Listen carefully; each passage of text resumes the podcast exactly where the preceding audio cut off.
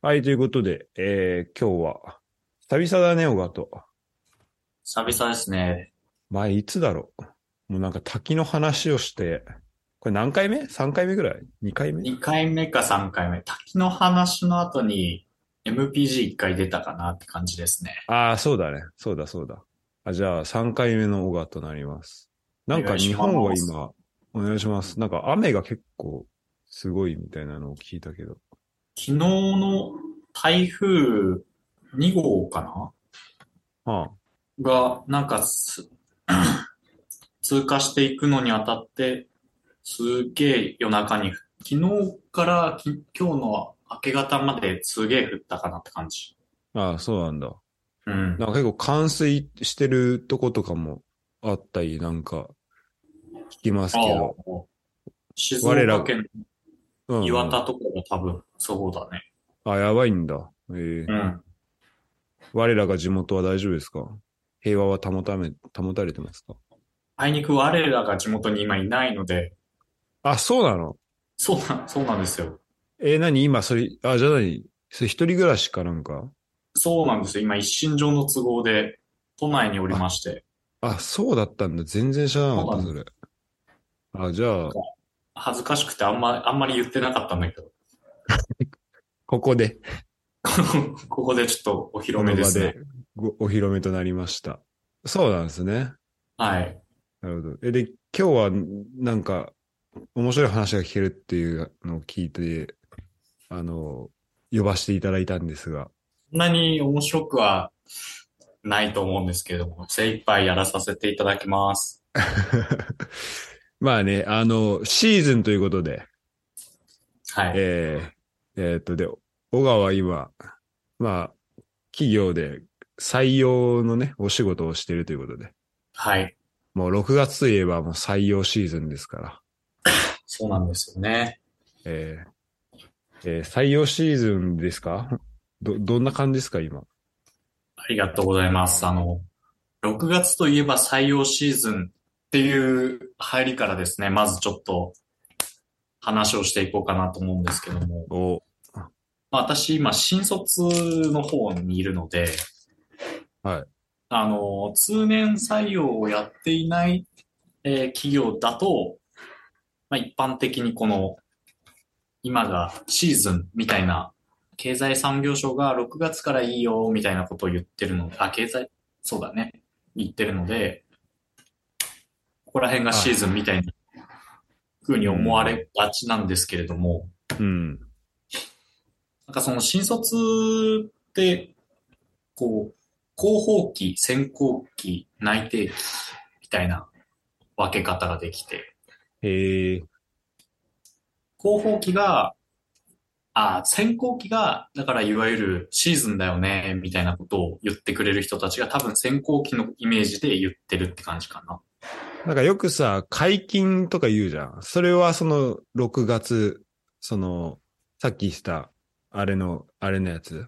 えっと、 これ、これから人取っていいですよっていう。一応そう言われてるけど、結局、多分どの企業も守ってないというか、ああ、そうなんだ。まあそうだよね。うん。あ、でもそれが一般で言うとこの、その、広報機、なんだっけ、先行機のとこの先、先行機。あ、そうそうそうそうそう。ええで、広報機が、あの、インターンシップとかそういうやつですね。ああ、なるほどね。うん。で、選考機が面接している時で、その後の内定期かなが、えっ、と、内定を出した学生に対して、こう囲い込みをさらに強くし、みたいな期間ですね。 かっこいいかもなるほどね。まあでも確かに、だから10月以降と、だから6月までと、6月以降と、あとまあ、大体内定式10月。だからまあ10月以降みたいな、そういう分け方になってくるの。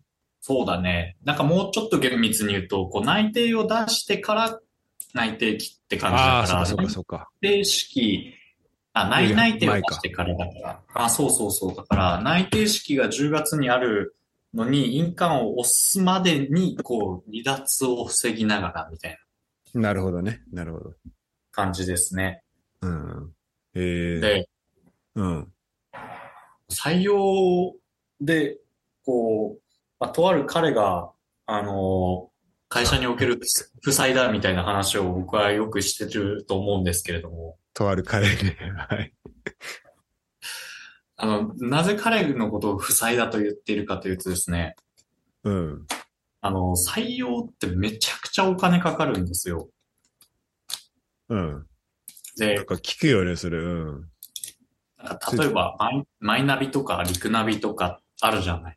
うん。きあの、サイ、なんだろう、就活サイトみたいなやつだよね。あ、そうそうそうそうそう。うん。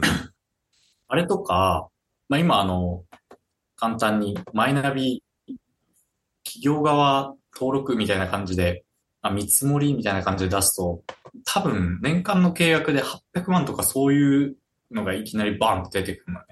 えー、ワワンサイトで、一個のプラットフォーム。あ、そうそうそうそうそうそうそう。ええで、例えば、その、マイナビに登録をすると、例えば本当に明日、有明、あの、東京ビッグサイトうん。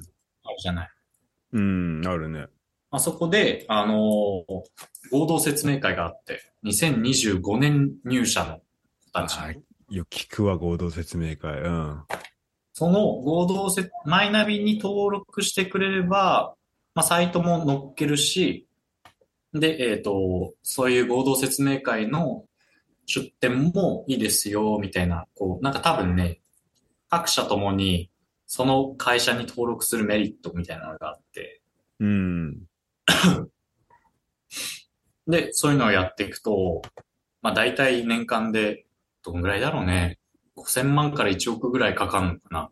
マジであ、なにそれ、プラスでかかんのその、えっ、と、それはいろんなプラットフォームやってるからってことそれとも、その一個で、どんどん、その、あー、えっ、初期、初期費用プラスどんどんみたいな感じ。合計での、採用に関わる合計での費用みたいなところかな。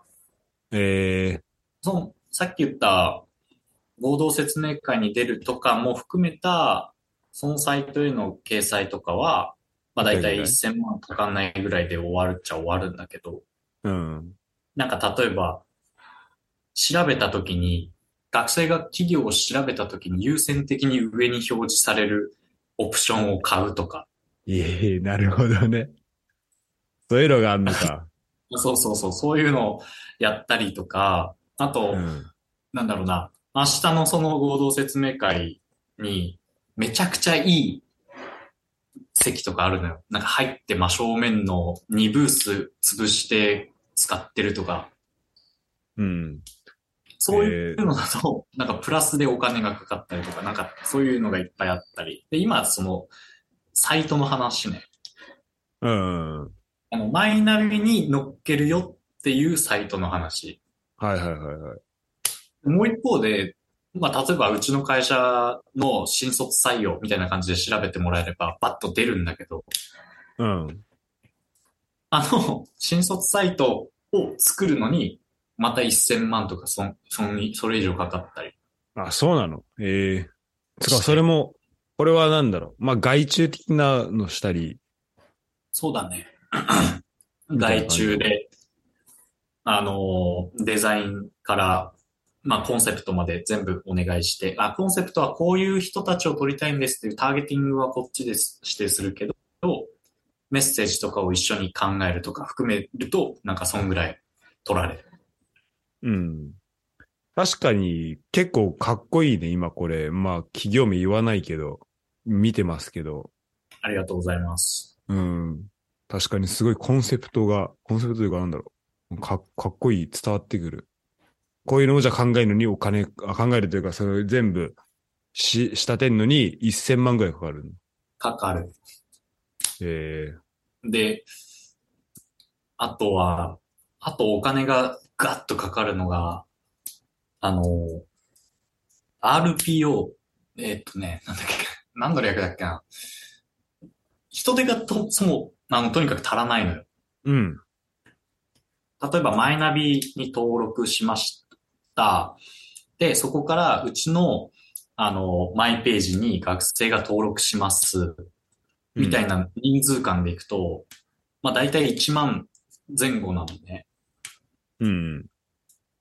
で、その1万前後のステータスに合わせて、こうメッセージを配信したりしていくのって、確かにね。まあ、どう考えても足らないのよ。人数が。っうん。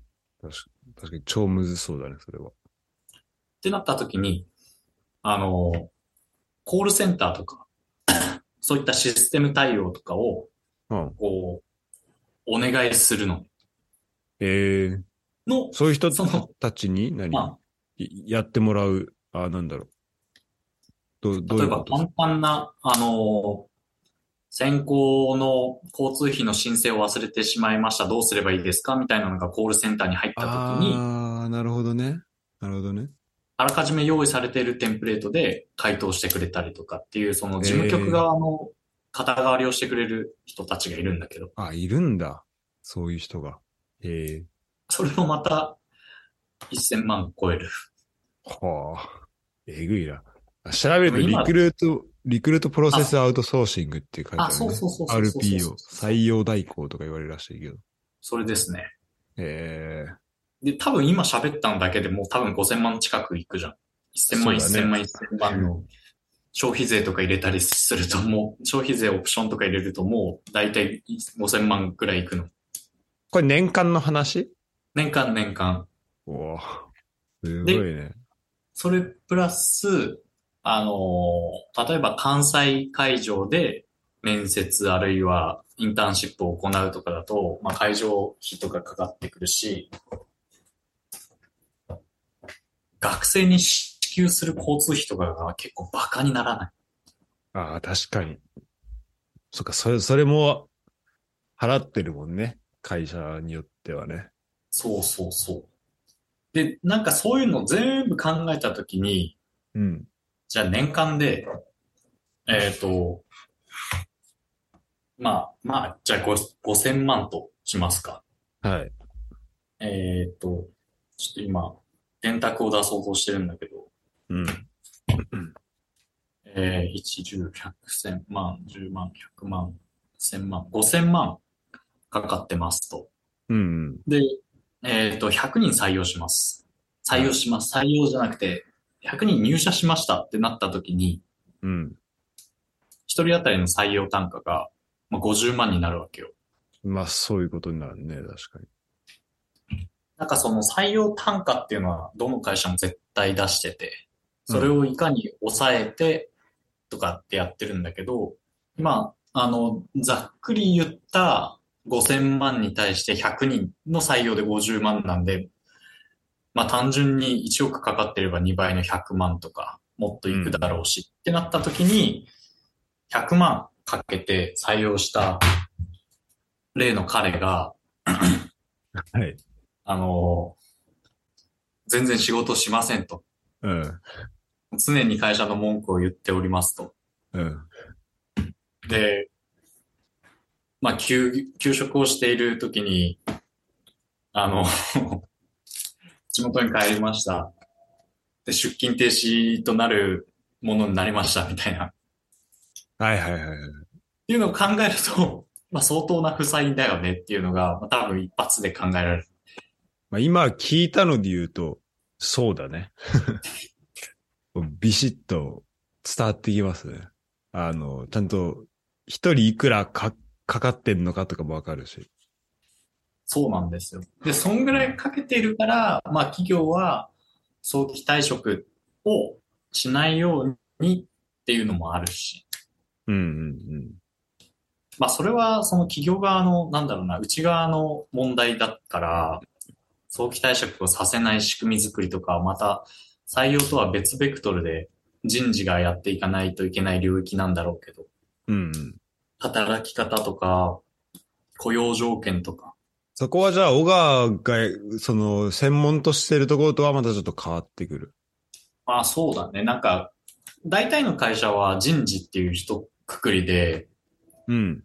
人事部採用グループとか、人事部マネジメントグループとか多分そういう風に分かれてると思うんだけど、うちの場合は、その一個手前の部の段階で人事領域と採用領域分けてるからって感じかな。じゃあ結構も違うんだ。その、結構違うね。ええ結構じゃあでかい。まあだから、大きい、それなりに大きいとそういうのができる。そこまで分けれてそうそうそうそうそう。できるっていうことだよね。でも、これって、分けるのってどうなのちなみにその、人事とマネジメントの方。あ、採用と。うん。なんかそれさ、取った後、あのーなんだろう。そこと、採用方針とマネジメントの方針合わせなきゃいけなかったりするわけじゃん、多分。あ、そうだね。うん。それって、結構合わせやすいもんなの。まあ、うちの会社の場合は近くに、あの、部は違うけど、近くにいるから、まうあ、ん。連携は取りやすいっていうのはあると思うし、まあ、それは多分どの会社もや、工夫しているところかなとは思うけど、ああ、なるほどね。確かに。まあ、ま採あそうだよね採用して、教育して、評価して配置するっていう、この一連の4つの流れがあって、うんうんうん。採、ごめんなさい。採用採用、教育、評教価、配育置。強化配置。うんうん。なんで、あそこがそう一つの、あ、一つの部で行われているならば、こう、すごく流れとしては早く回るけど、多分一人一人の負荷は相当でかいんだろうなっていうのはある。ええそれやっぱその、今採用やってるだけでも、そう思う。うん。しんどい。しんどいんだ。 なんか、確かに俺だとさ、なんだろう、採用される側、しかもまあそれでも、そんなちゃんと俺、就活をしたわ、してたわけでもないからさ。うん。一応エントリーシートとか書いたことあるけど、日本いた時には。でもそういう感じで生きてたからさ。でもまあ、だから一応採用される側しか知らないけど。うん。で、一応面接とか行ったり、再エントリーシートとか書いたりとかもうしてると、うんと、あ、した時のことを思い出して、あ、なんか、あの人たち結構大変だったのかもな、みたいなのは、まあ今、考えると思うけど、でもなんかあんまこう、やっぱ、すえっ、と、面接してる人ぐらいとか、あとまあ説明会の時に喋ってる人とかが、やっぱこう、思い、あの、僕らからすると、パッて、あの、見える人だと思うんだよね。そうだね。そうじゃないところでも結構だ、あのー今まで話してきたとこみたいな感じで、いろいろあそうるじゃない領域の人たちがめっちゃ大変かな。めっちゃ大変なんだ。そなるほのど、ねな。んだろう。面接をする人とか、あとは、それこそ合同説明会に出て喋ったりする人って、もうどっちかっていうと運用の部分だから、うん。あ、そうなんだまあ。適正あ、そうなんだ。適性はあるけど、運用はまあ、できるっちゃできるじゃん。できるっちゃできじるゃかなくてその内側の企画とか、あの、な。あー整備をする側って、専門知識ないとダメだし。そうかそうかそうか。確かにその、そのなんだろう。現地で、まあ何喋るかとかっていうのは、まあそもそもその前段階ちゃんとできてないとあ、そうそうそう。成立しないもんね、確かにね。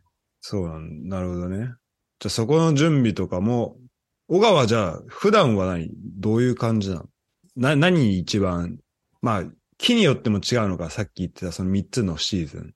あ、そうだね。その内定期の、えっと、何をするのっていうやつと、あと、選考が終わったから広報期の、来年、来年選考を始める人たちの広報活動の準備っていうかもう明日から行くからとかっていうのもあるね。もうやってんだ。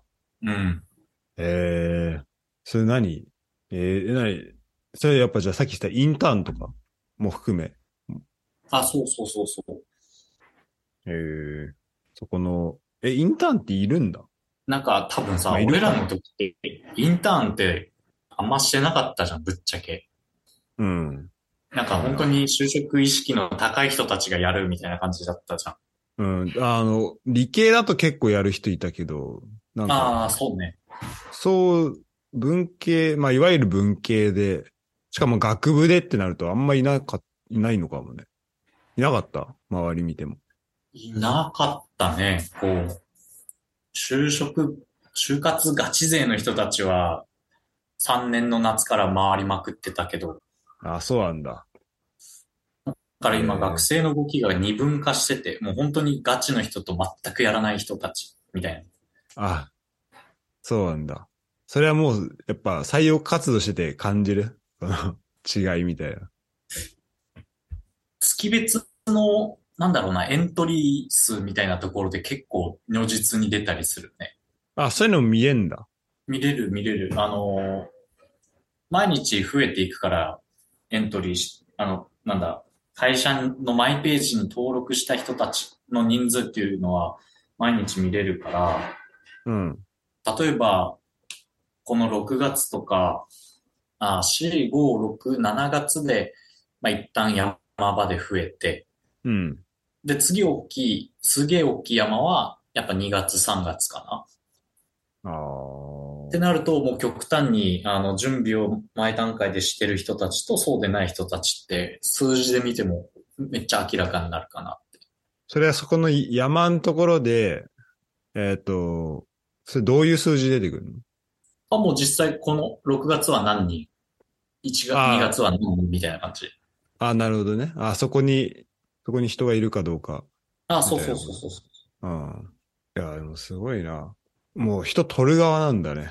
オガス。てかもう、てかい今の俺の同い年で、大卒で入ってる人って何年目なの社会人。 7年目か。 7年目やば。すごいね。ね、すごいよね。みんなよく働いてんなって思うわ。いやー、ほんとよ。モガも結構忙しそうだもんね。毎日。なんかね、まだ慣れてないから、それ多分自分のスキルの問題なんだけど、あ、けあ結構最近なんだっけ移動自体は去年の9月だから、あーあ、じゃ、じゃまだ1年経ってないんだ。あ、そうそうそう。それまで、その、次の教育のところにいたって感じだから。あ、なるほどね。じゃあ、えっ、と、神社は神社だけど、っていうことだよね。あ、そういう感じ。うん。ありがとうございます。えーどうですかえっ、と、とある彼の技術、あ、違う、採用負債について、まだ、ちょっと伝えきれてない部分とかもしあれば。そうですね。あのーやっぱり、こう、全力で返しに行ってほしいですよね。あのー自分に目をかけて、何かしら彼の、こう、魅力があって、こう、採用してくれた会社じゃないですか。うん。 ちょっとその魅力が僕には伝わってこないんですけれども、はい。で、こう、いざ採用しましたってなって、こう今、恩をあだで返されている状態なわけですよ。あの、俺らから見るとね。はい。なんで、こう、やっぱそこをね、全力で返しに行く。じゃあ返しに行くって何をすればいいんだろうっていうのを彼自身が気づいて行動変容をしてほしいなっていうのが、やっぱその、彼、負債としての彼ですよね。負債君ですよとね。してのかサイ君が自分の価値をこうどれだけも高められるかっていうところにかかってくるんじゃないかなと思いますね。なるほどね。結構それは大事。あれだね。でもそういうところで言うと、小川採用までじゃん。はい。で、その後、この、小川がそう思っても、てかじゃあ、例えば、えっ、と、とある彼を取った人がいて、それとは別で入った後に、こいつって思ってるやつがいるってことでしょ。はいはいはい。だだそこのこう、連携みたいな結構大変そうだよね。そうだね。だからやっぱ事前にこう、 なんだろうな、なぜこう企業がエントリーシートとか SPI とかそういったこう入社前にペーパーをやらせるかっていうと、やっぱある程度の傾向をつかみたいからなんだよね。うんうん。ってなった時に、もしかしたら彼は、あのエントリーシートはまともな言葉、日本語をかけていて、で、かつ、えっ、と、SPI、その、なんだろうな、能力部分もそうだし、職務適用みたいなのも測れる、そういったペーパーテストで高かったのかもしれない。なるほど。だからそうすると、もしかしたら、会社にとっあの彼の会えー、ということ、僕のパソコンが急に死んだんですけど、えっ、と、さっき言ってたのが、まあ、その、とある彼の話だね。はい。で、えー、まあ SPI とか、そういう、あとエントリーシートとかも、まあよくちゃんとかけていたのかもしれないと。はい。うん。でも、えっ、と、入ってみたら、みたいな話が、まああるわけだよね。そうですね。うん。ちょっとそ、そこについてもうちょっと詳しく、ごめん。で、さっきオガがは途中話してるところ消えちゃったから、あの、詳しくまた聞けたらなと思うんですけど。えー、入ったらそううん、あ、どうぞどうぞ。あ、ごめんなさい。 入ったらやっぱこいつ、なんかちゃうな、みたいなのは、多分うん。入る前に事前に集めていた情報とのギャップだと思うんですよね。うん。じゃあその事前に集めてた情報ってなんだろうっていうのが、エントリーシート、SPI、まあ、SPI に類する、えっ、と、筆記テスト、うんあとは面接での評価うん。はいはいはい。だと思うんだよね。うんで、まあ、面接での評価ってぶっちゃけ、その面接官との相性もゼロじゃないから。人間と人間がやってるから。うん。うん。っていうのを考えたときに、こう同じ質問である程度の傾向を出せる SPI っていうのは結構いいツールなのかなって思うし、確かにね。うん。で、えっ、と、まあ、情報も溜まっていくから、毎年就職活動のしている学生の数だけデータがどんどん積み重なっていくから、うん。信用性っていうのもまあそれなりにある。まあただそれでも裏切られちゃうっていうのはまあゼロじゃないよっていうのがある中で、うん。例えばその、本当 SPI にはから適性検査、性格検査、能力検査っていうまあ大体こんぐらいをやるのね。あとはあうのん会社によって必要であれば英語能力とか構造的把握力とかそういったものがあるんだけど、ああ、構造的把握力ってき、なんか思い出したわ。うん。例えば確かこにこの中のうん。あのー性格検査の中で、うん。うちの会社で言えばこう、主につく職種っていうのが、まあ営業、まあ多分どの会社もそうだと思うんだけど、うん。まずは基本的に営業を経験して、他部署にっていうような会社が多い中で、うん。確かにそのイメージあるね。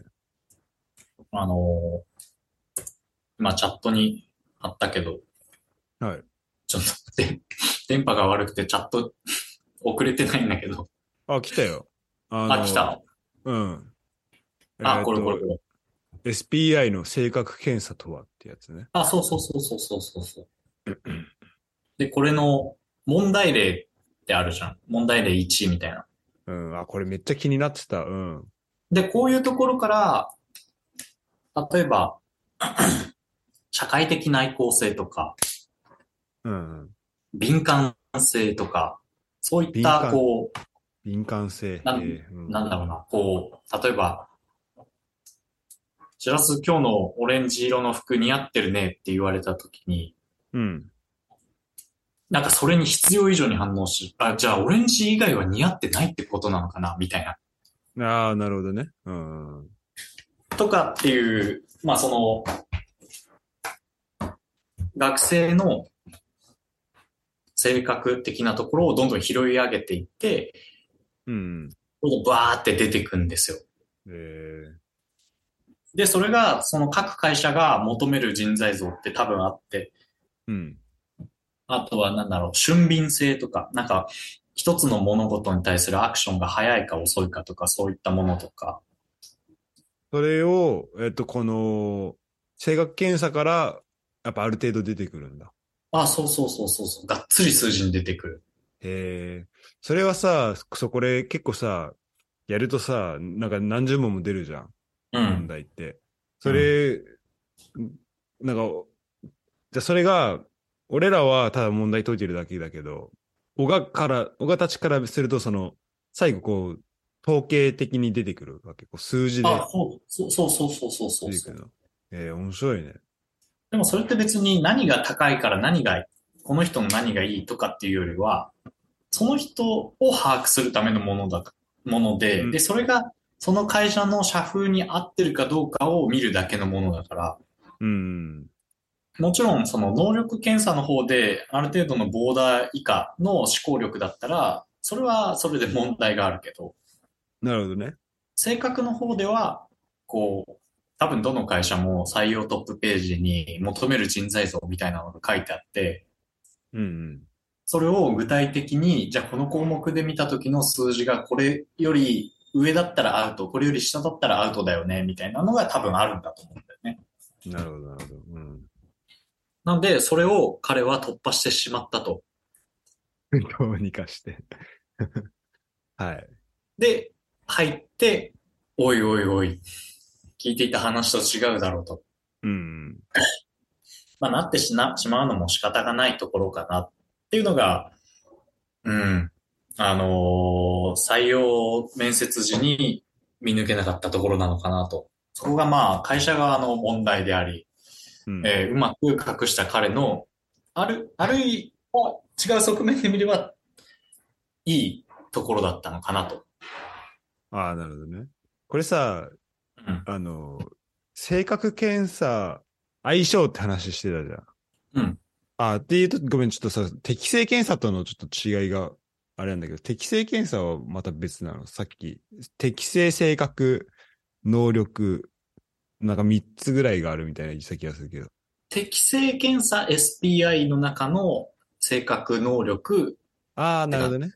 ああ、なるほどね。はいはいはい。あ、じゃあ、本当その、じゃあ、社風と合うかどうかは性格の方ってことだよね。そうだね。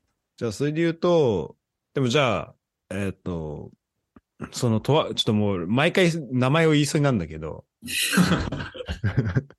そうとある彼、でも、そうだ、でもそ、それで通ったってことは、まあ、隠せてた説と、あと、社風にバチコン合ってる説っていうのもあるよね。そう、社風にバチコン合ってる説で話を進めるならば、多分、彼と類する人間が、まあ、たくさんいると、その会社には。ああ、確かに、うん。で、その側面なのであれば、あの、僕らが負債、あるいは僕が負債と思っているだけで、会社からしたら彼はもう本当に宝のような人材だと。うんうん。それこそ採用単価何百万とかけて彼を採用して、正解だったねと。うんうん。いう結論になってるのかもしれない。そっか、じゃあそれは、まあね、企業によっても採用方針とか違うから、そうそうそうそうそうそう。もしかしたらってとこもあるし、じゃあ、そ、あの、それがどうかを、だからその彼が得意な存在かどうかを見るには、それうん同じような人が揃ってるかっていうのを見たらいいわけね。もうあるね。もしかしたら、その世代だけ、ちょっと採用コンセプトが違って、得意な存在を取りに行った年代なのかもしれない。なるほど。でも確かに言われてみるとさ、なんか、まあ銀行とかさ、コンサルとかさ、うんまあでもまあそっちに合わせていってる部分あるかもしれないけどさ、こう、うんなんかイメージできる、じゃあそのキャラクターみたいなのさ、入ってくる人とかさ、働いてる人。うんそれはやっぱこの、なんだろう、採用方針とか、これしっかりしてるっていうことなのかもしれないね。考えてみると。そ。う、そうだね。こう、この年はこの子、こういう子を取りに行きたいとかが、めちゃくちゃあると思う。うん。面白いな。いやでも、なるほどね。あと、性格検査で聞きたかったのはさ、うんなんか同じような問題出てくるじゃん。はいはいはいはいはい。あれさ、だから例えば、えっ、と、一個一個、その、こういうのにこう答えたら、例えば、さっき言った、じゃあ敏感度が、ほ、敏、えっ、と、この問題に対して、対して、こう答えると、敏感度が、ちょっと、高いかなって思われるとか、うんあ、なんかその、さっきなん、さっきなんつったっけまあなんかその瞬発性高いみたいな、こう、その問題に対するポイントはそれぞれあるっていうのはわかんだけど、そあのあ似たような問題があった時に、あのーなんかそこの一貫性みたいなさ、多分適当に、あ結構長いからさ、適当に答える人もいると思うのよ。あ、いると思うん。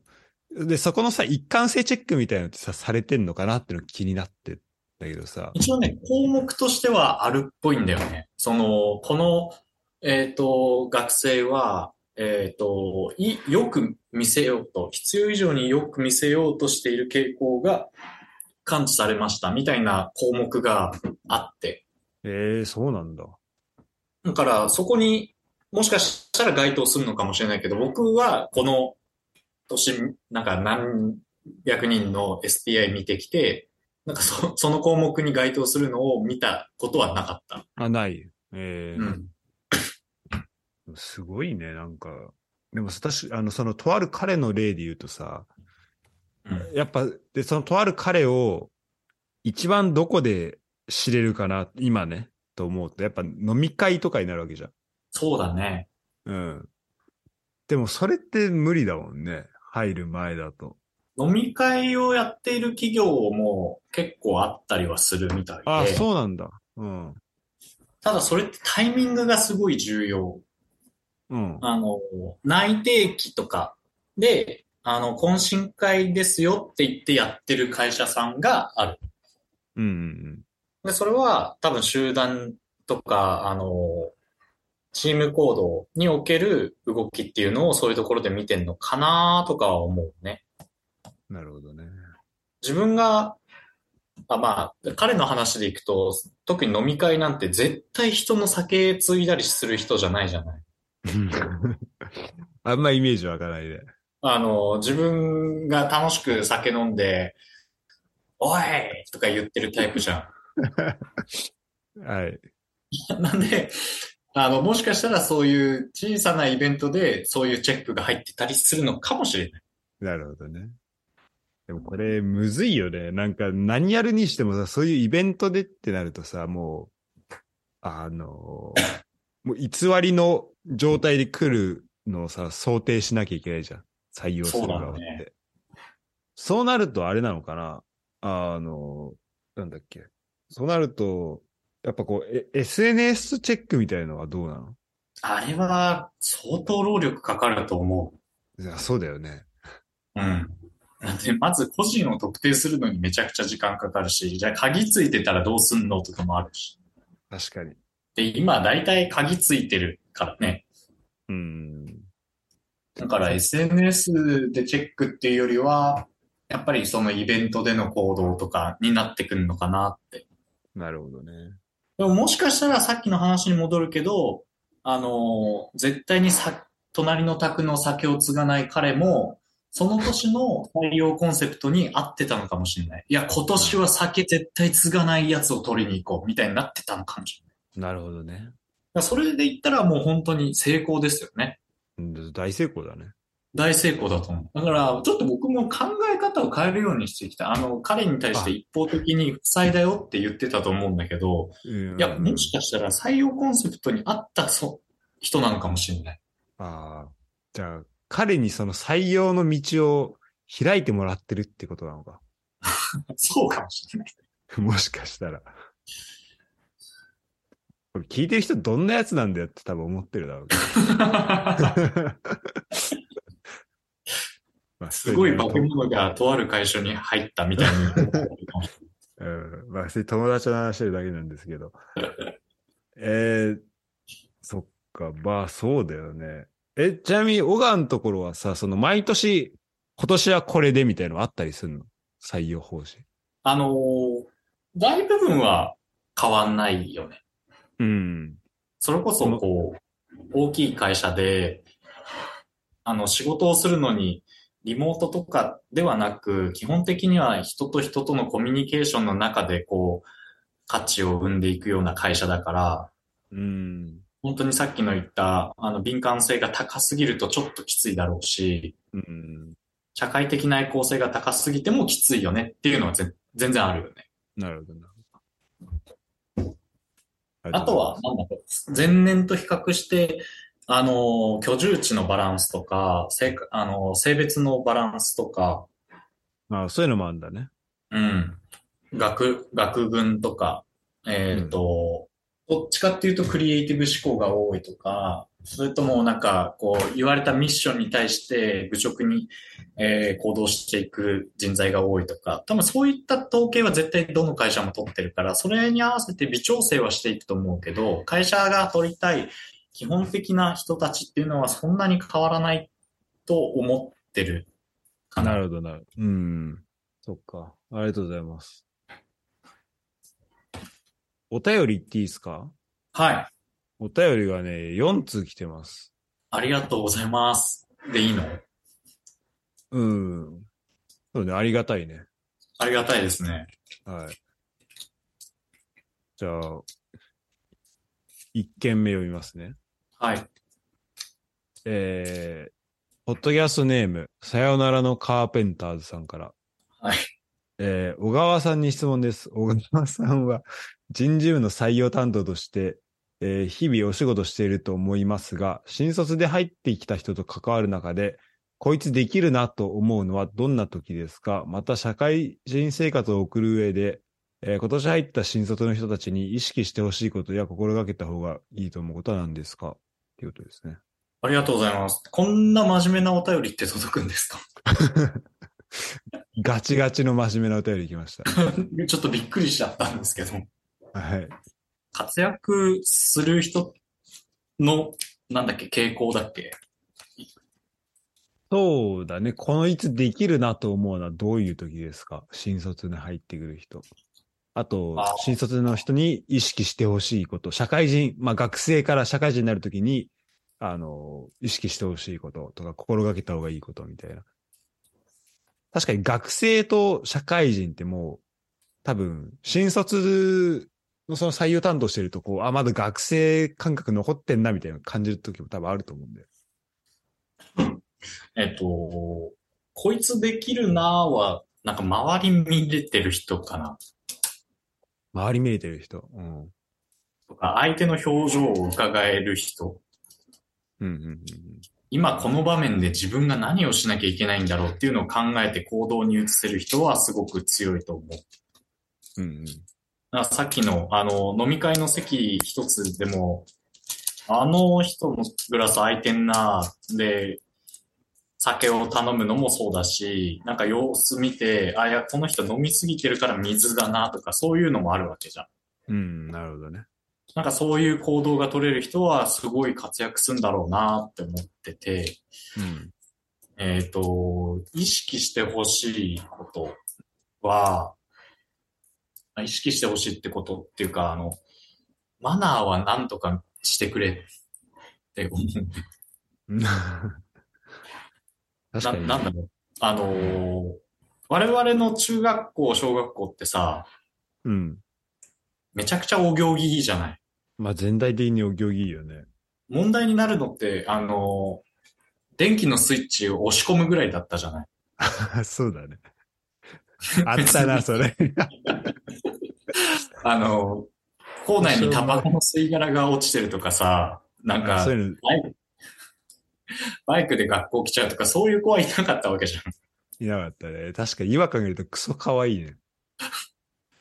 やって一番悪いのが多分スイッチを押すぐらいだったじゃスイッチを押すのと、あと、非常ベルがたまになるぐらい。ん。非常ベルになるのと、あと、あれか、僕の例で言うと上履きが切られるとか、そういうことかな。違う、僕はそうじゃん。当事者としてあるじゃん。でも、そ、そんぐらいじゃん、別になんか。まあ、最後のそこそこだけど、まあまあまあ、あの、なんだろう、全体としてその、やばいみたいなのあんまなかったよね。あのーなんだろうな、それぞれ顧問のせ、部活の顧問の先生に対して最低限の敬意は払ってたじゃん。小島よしおに似てるとかそういうのは置いといて。まあ、そういうのはあったね。うん。まあでもそうだね。なんかきちんとした言葉遣いと挨拶ができるっていうのはめちゃくちゃ大事だなって思いますね。まあ、大学生で、そこまでの人は、なかなかいないだろうけど、でまあ、最低限。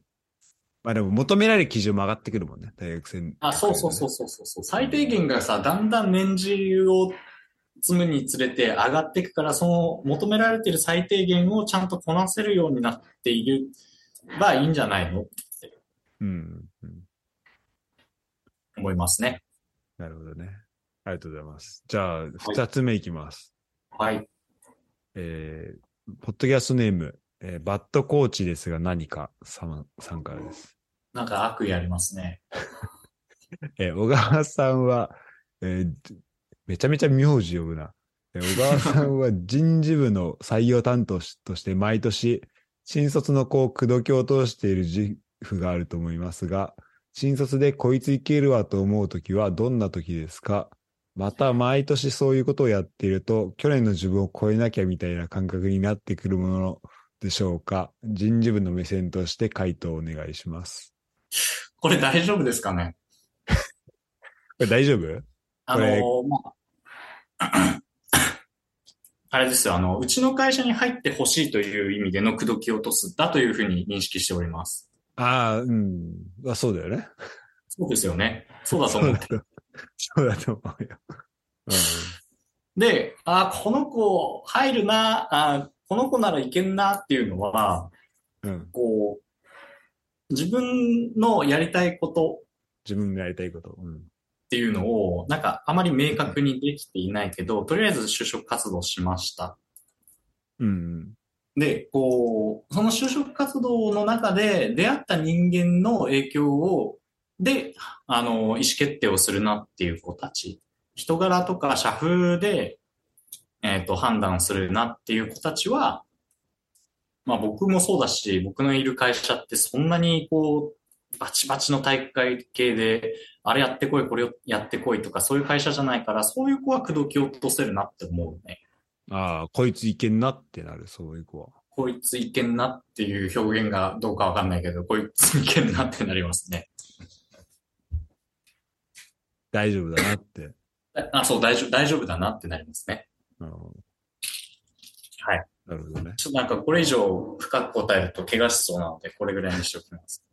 去年の自分を超えなきゃみたいな感覚にはなりますかっていうの、ちょっと、どうですか、あー、それは多分誰しもが仕事をしていればそうなんじゃないですかね。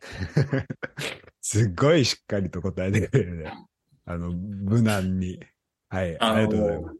そう、そうですよね。だってあの、例の負債の彼も、あの、去年よりいいものを、あの、世間に出していこうっていう気持ちは少なからずあると思うんですよ。どうだろうね。多分、ある多分それは、あの、仕事をしている上で誰しもがあるんじゃないですか。去年の自分を超えようと。もちろん僕もありますよ。ありがとうございます。はい、ありがとうございます。い一応カットせずに済む答えがえいただけてよかったです。はい。僕も良かったです。えーじゃあ3つ目。はい。えーえーポッドキャストネーム、えー NBA より MPG さんからです。はい。なんかどんどんそっち寄ってきましたね。寄ってきますね。えっ、と、小川くんといえばモテ男で、モテ男で有名ですが、モテるために気を使ってることは何ですかこれ全然仕事関係ないな。仕事関係ないですね。また複数の人と付き合ってもバレないようにどんな努力をしていましたか今彼女いるのでみたいな回答は控えてください。えっ、と、ちょっと2、3点訂正しないといけないのが、はい。別に持ってってないですっていうところですかね、まず最初。うん。うんうん。なので、あの、心がけていることも別にないですよと。はい。あとは、あの、あれですね、複数の女性と付き合うとかそういうことも経験がないので、ちょっとお答えできないなっていうのがあります、でね。今なんかこうじああ。せっかくね、お便りくれたけど。そう、そうなんですよ。せっかくお便りいただけたんですけれども、ちょっと、すいません、回答ができないですけれども、はい。ど、な、な、どういう回答が欲しいんでしょうかね。そうだね。まあ、ちょっと今言ったので言うと、あの、今質問の一文目が、はい。えおまあ、質問1個目が、小川君といえばモテ男で有名ですが、モテるために気を使っていることは何ですかで二つ目が、また複数の人と付き合ってもバレないようにどんな努力をし努力をしてきましたが、二つとも違うってことだもんね。あ、そうですね。あの、前提が違うっていうところなので、なるほど、なるほど。ででもすね。うん。でもじゃあ、1個目その、まあ、有名ではないかもしれないけど、はい。なんかこう、まあでもやっぱこう人事の人って、新卒の人とこう、会ってくるとかの中で、まあ、一応まあ、なんだろう、採用ってこう、人を取る側でもあるけど、でもじゃあはい学生も、えっ、と、この企業入りたいなってはいはいはい。思うかどうかっていうのは、やっぱこう人事の人見たりもするわけじゃん。はい。てか、一番そこ接点はさ、結構、あの強く出てくるところだと思うからさ、はいそういう意味だとなんかこう、気にしてるところとかはあるわけ。こっちが喋らないっていうのはありますよね。こっちは喋らない。